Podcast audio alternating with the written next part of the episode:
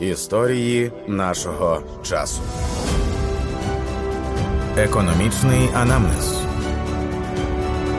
Донеччина. Матеріал створено за підтримки Польського інституту у Києві. Із потягу через перони, пішки пройдуся до моря, а в парках шумітимуть крони, а з храму Петра гучно дзвонять, там діти козацького роду, там сповнений вірою погляд. Місто моє Маріуполь, ти чуєш я поряд.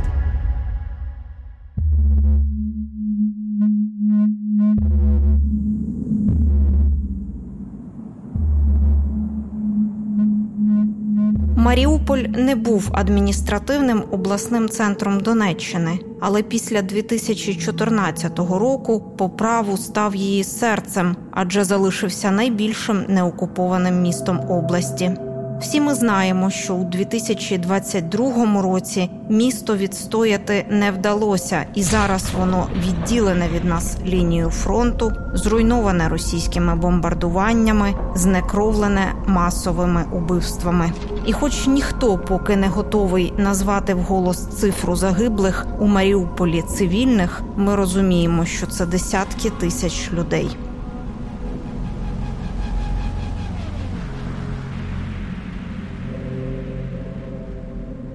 Сумний вийшов початок. З вами подкаст Економічний анамнез. Я його авторка і ведуча Анастасія Багаліка. І ми будемо говорити про Донеччину. Зродились ми великої години з пожеж війни і полум'я вогнів з'єднав нас біль по втраті України, кормив нас гнів і здійснав ворогів. Донецька область має площу 26 тисяч 517 кілометрів квадратних. До російського вторгнення Донеччина була найбільш густонаселеною областю України. Станом на 2014 рік тут проживали майже 5 мільйонів людей, але станом на 2020 вже 4 мільйони 200 тисяч. За даними на той таки 2020, на непідконтрольних територіях Донеччини і Луганщини разом проживали близько 1 мільйона 600 тисяч людей. Скільки з них саме на Донеччині не уточнювалось. Область розташована на південному сході України. На заході межує із Запорізькою та Дніпропетровською, на північному заході з Харківською і на північному сході та на сході з Луганською областями України. З півдня омивається водами Азовського моря. На сході і південному сході має кордон з російським агресором. Адміністративним центром є місто Донецьк. Але оскільки з 2014 року місто окуповане, то тимчасово роль адміністративного центра і понині виконує Краматорськ.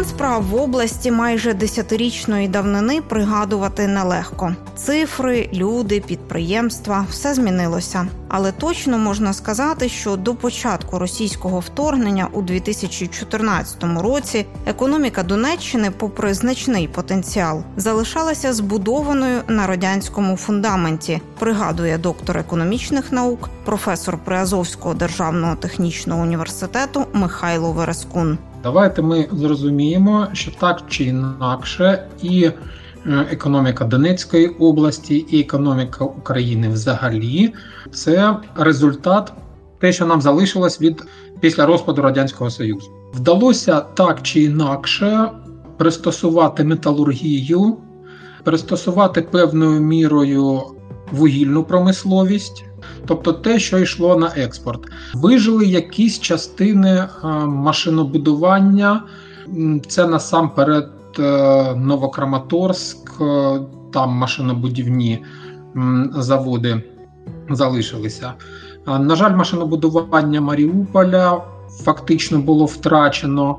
І Приборобудування, важке машинобудування в Донецькій області також було по більшій частині втрачено.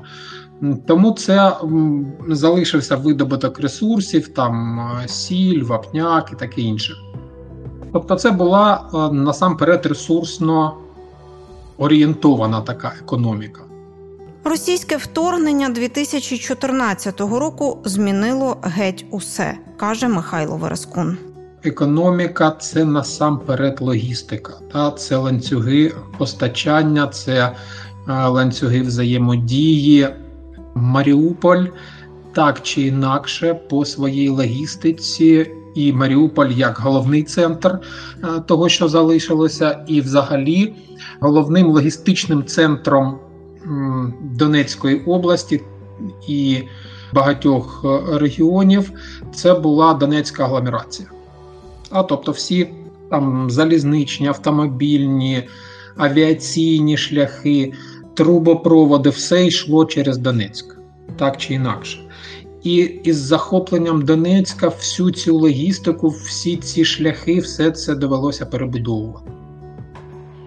Я вже не кажу про втрату економічних зв'язків, про втрату можливостей для цілих галузей. Ну, прикладом можу сказати, що е, рекреаційна галузь е, Азовського моря, тобто все узбережжя, починаючи від Бердянської, закінчуючи Новоазовськом, та була досить потужна рекреаційна складова така відпочинкова, яка була орієнтована на насамперед на мешканців Донецької і Луганської області. І ці люди приїжджали на Азовське море влітку, відпочивали, і це було вигідно для всіх. І якщо замість луганчан і донеччан на узбережжя Азову почали приїжджати відпочивати люди з інших регіонів, то в інших галузях не всім пощастило знайти нових клієнтів і нові ринки. Про якийсь додатковий розвиток мені важко казати. Тут краще казати було про виживання і вміння зберігати те, що є. Хоча б, так? Ну, Звісно, перебудовувалися насамперед ланцюги постачань. Це залишилась єдина залізнодорожна мережа сполучення через Запоріжжя. да, І ми знаємо, як це ускладнювало там для тієї всієї південної частини Донецької області транспортне сполучення. Також е, відсутність прямого шляху на північ через е, Донецьку трасу ускладнило сполучення із іншими регіонами. Область виявилась логістично розірваною навпіл. Залишився такий північний, північна досить потужна агломерація. Це Слав'янськ, Краматорськ, Дружківка, Костянтинівка. Ця агломерація потужна. Залишилися. Ну і е, південь це Маріуполь та е, все, що його оточувало. І це було досить важко організувати взаємодію між цими елементами і.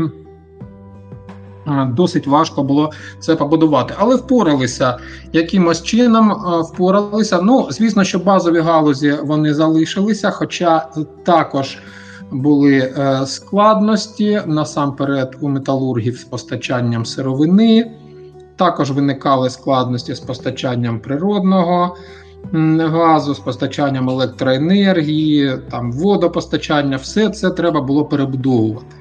Так чи інакше, за 8, майже за 9 років, да, це все перебудувалося, але сказати, що це стало ефективніше і краще ніж було, мені дуже важко. Відчуття тимчасовості справді було. Всі чекали деокупації і об'єднання регіону. Так чи інакше, вся політика будувалась на тому, що все це тимчасово, так? що все це те, що ми зараз будуємо тут тут і зараз в тих умовах, які є. Да? Я маю на увазі проміжок часу з 14 по 22 рік, так? Що все це якісь тимчасові заходи, які мають нам допомогти там зберегтися, розвинутися, а, а далі будемо робити так, як потрібно. Тим не менше, у Маріуполі за цей час збудували місто вітрину південного сходу. При всьому при цьому мушу сказати, що за останні роки, за останні там 4-5 років, дуже багато було зроблено. Ну е, я сам з Маріуполя, і дуже багато було зроблено в щодо відновлення Маріуполя, щодо розбудови Маріуполя, е, щодо перетворення його в таке яскраве європейське місто, і мушу сказати, що комфорт проживання і такі естетичні відчуття від перебування в місті дуже і дуже покращилися. Це була справжня вітрина південного сходу України. З 2014 по 2022 рік на підконтрольну частину Донеччини спрямовували багато грантів. Це давало малому і середньому бізнесу шанс на розвиток, який з часом став помітним. Насамперед, це впливало на людей і культуру ведення бізнесу. Це був настільки позитивний момент, та, що ми навіть не можемо собі цього уявити. Е, тут все значно глибше. Бо завдяки цим грантам, взагалі, в таких, дивіться, трошки відволікуся, в чому проблема міст з великими підприємствами. Та? В чому питання? Справа в тому, що більшість населення працює на підприємствах як наймані працівники і працюють на зарплату.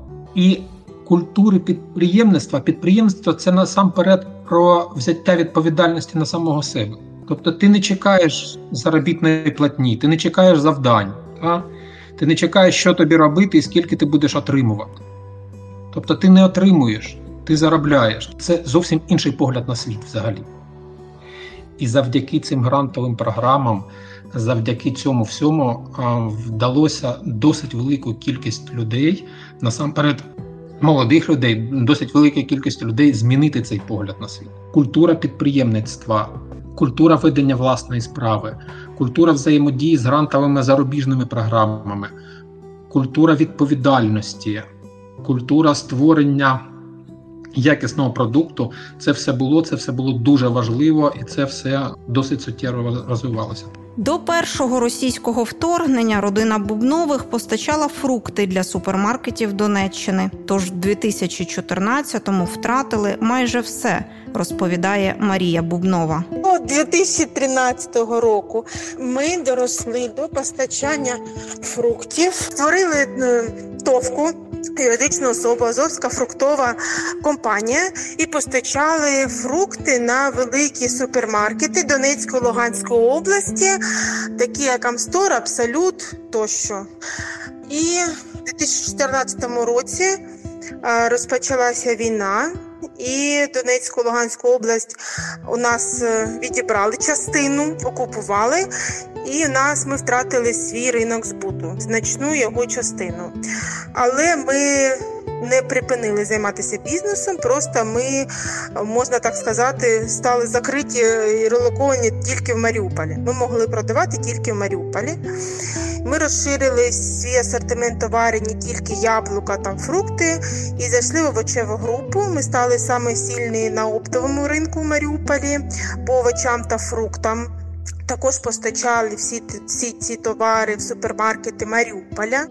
Не обійшлося і без грантових коштів у 2018 році. Бубнови вирішили не просто продавати сировину, а й щось створювати, займатися переробкою. Перший грант ми виграли у 2018 році. Була програма Український Донецький Куркуль. Ми виграли 500 тисяч гривень і купили обладнання, клали ще значну частину своїх коштів, тому що постійно реінвестували в бізнес. Все, що заробили, вкладали постійно в розвиток, розвивали компанію і почали виготовляти овочеві салати, маринована, квашена, капуста, морква по-корейськи. Грантові кошти допомагали давати життя життя новим ідеям і розвивати бізнес. У 2021 році влітку ми вже е, змогли приготувати перші готові страви. Це були повністю готові крем-супи, але вони були е, заморожені повністю. Ми пробували якби от виходити з таким продуктом на ринок.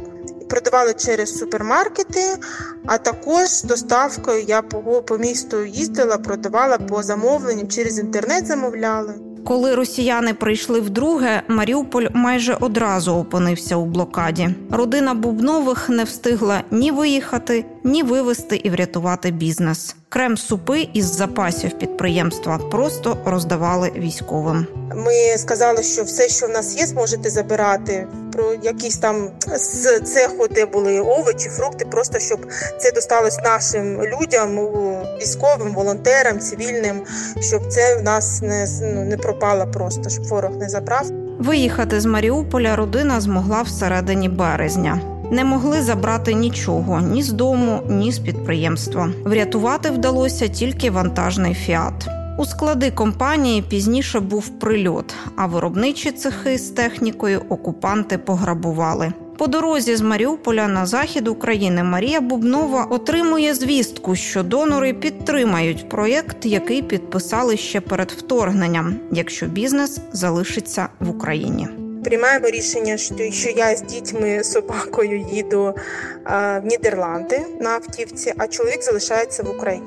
Тому що коли ми ще їхали Україною в Дніпрі, е, я отримаю повідомлення від донорів, що вони зможуть підтримати проєкт, е, який ми підписали ще в Маріуполі, якщо ми плануємо відновити бізнес в Україні. Тому ми вирішили, що так, це е, шанс такий випадає в таких умовах не кожному, і ми маємо їм скористатися. Далі були пошуки нового дому для підприємства і для родини. Бубнових прийняли у Славутичі. Родині, яка була готова інвестувати і створювати робочі місця, знайти приміщення і хороші умови, допомогла міська влада. За півтора роки, поки я була в Нідерландах, ми онлайн знайшли приміщення в Україні, де ми зможемо відновити підприємство. Це місто Славутич, і ми змогли написати купу грантів на всі, що були можливі, на ну що ми бачили, щоб отримати фінансування для відновлення е, бізнесу в Україні. Вдалося так е, на 90% е, грантів ми написали, ми їх отримали за ці півтора роки. Це дуже масштабний проєкт, як для нас, тому що виробництво у нас ми ще отримуємо обладнання. Частина вже у нас є, підключається, частина ще їде до нас за кордону. Під замовлення виробляється лінія, вона повністю автоматична, тобто потрібно було розробити цей весь бізнес-проєкт. І місто Славутич, е, я дуже вдячна самовряду в меру міста, центру регіонального розвитку Аріні Старовойтової, тому що вони зробили все, щоб ми релокували саме до них. Це єдине місто в Україні, яке змогли нам запропонувати приміщення під харчове виробництво і потужності виділені до 4 МВт. З Маріуполя родина вивезла тільки досвід і знання. А Марія каже, ідею нового продукту привезла саме з Нідерландів. Це будуть виробництво перших страв, повністю готових, не сухих. Це будуть перші страви в реторт пакеті. Поки що чотири перших страви. Борщ з м'ясом, е, сирний суп, крем-суп, тому що його полюбляли ще в Маріуполі. Е, це буде е, грибний суп з кур, з куркою, з вершками і суп з курінними фрикадельками. Тобто, вже у нас є переробка м'яса, буде планується. І е, тому ми можемо випускати велику кількість е, на всю Україну. Ми хочемо продавати е, через мережу інтернет на всю Україну. В планах у нас після запуску в перші сім днів місяця ми зможемо випустити 30 тисяч порцій. Коли я була в Нідерландах, тобто звідки в нас така ідея взагалі взялася, я побачила, що в супермаркетах, в магазинах продаються супи в реторт-пакетах на полицях без холодильнику. Вони не сухі повністю готові. Я їх, Тобто люди їх купують, це звично для них вже страви. Я їх купила, відправила чоловіку, сама скуштувала, але це дуже незвичний продукт саме за рецептурою. Тобто не ті прянощі, ну, ну трошки там все ж таки культура відрізняється від української страви також. Тому ми захотіли зробити в Україні саме наші страви, звичні, такі як борщ, які будуть зрозумілі людям. Страви в реторт пакеті можуть стояти без холодильника близько двох років. Це новітня технологія, яка дозволяє зберігти страву за рахунок пакету і не додавати консервантів. Саме тому обладнання для виробництва роблять на замовлення і чекають так довго, але є заради чого, каже Марія. Ми розуміємо, що війна закінчиться перемогою Україні України, і Україна буде розвинутою державою після всього цього.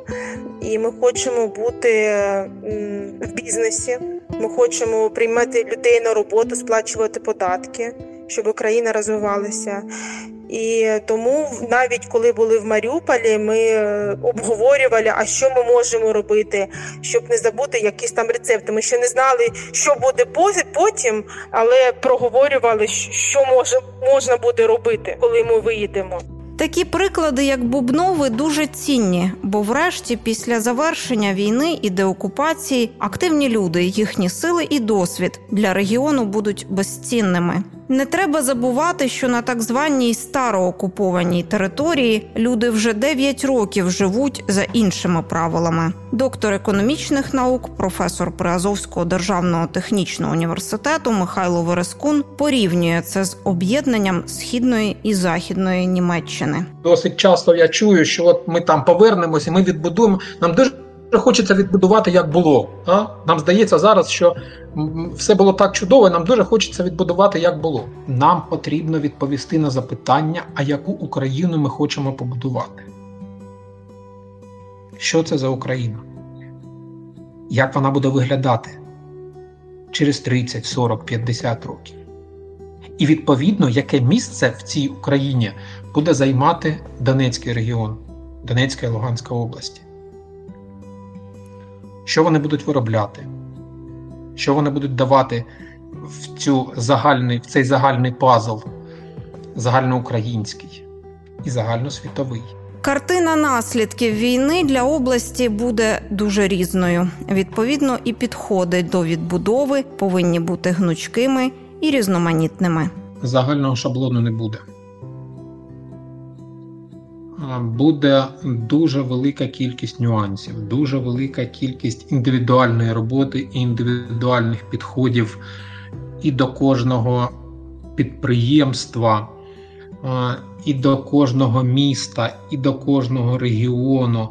Ну, дивіться, там три приклади можу привести типових. Та? Перше, те, що ви казали, місто Донецьк. Та? Так, дійсно непорівнянні масштаби руйнувань, прикладом Донецька і Маріуполя. Да? Це не співставні речі взагалі. Тобто місто ну, майже ціле, можна сказати, порівняно. Да? З одного боку. З іншого боку, та промисловість, яка робила Донецьк потужним економічним центром України, та, її вже немає, вона вже зруйнована. Те, про що я казав, чи потрібен буде цей радянський завод, у тій новій структурі, у тій новій економічній мапі України, яку ми хочемо побудувати. Так? І з цього приводу може так статися, що повністю зруйновані міста на кшталт там Маріуполя, Бахмута, Солідара, да? Їх буде е, простіше, ну як то кажуть, побудувати з нуля це легше, ніж перебудувати щось. Так? Тобто, розумієте, я вбачаю в цьому як шалене горе, трагедію величезну, і людську трагедію, і економічну трагедію. З одного боку, да? а з іншого боку, певний дуалізм, що ну дивіться, такого шансу побудувати з нуля щось принципово нове. Ментально ми зараз як бубнови у березні 2022 року у підвалах Маріуполя. Поки ти повторюєш досвід, щоб не забути, плануєш плани, хоча ще не знаєш, що і як буде попереду. Знаєш тільки, що маєш вижити, перемогти, не стояти на місці, розвиватися і рухати себе, свою справу, своє місто і свою країну уперед. Але я впевнений що ми обов'язково знайдемо цю відповідь. По-друге, ми обов'язково прочертимо той шлях від точки А сьогодні до тієї точки Б в майбутньому, до тієї України, яку ми хочемо бачити і побудувати. І разом ми обов'язково пройдемо цей шлях. З вами був подкаст Економічний анамнез. Я його авторка і ведуча Анастасія Багаліка. І сьогодні ми говорили про Донеччину. Слухайте, думайте, дійте. Історії нашого часу. Економічний анамнез. Донеччина. Матеріал створено за підтримки Польського інституту у Києві.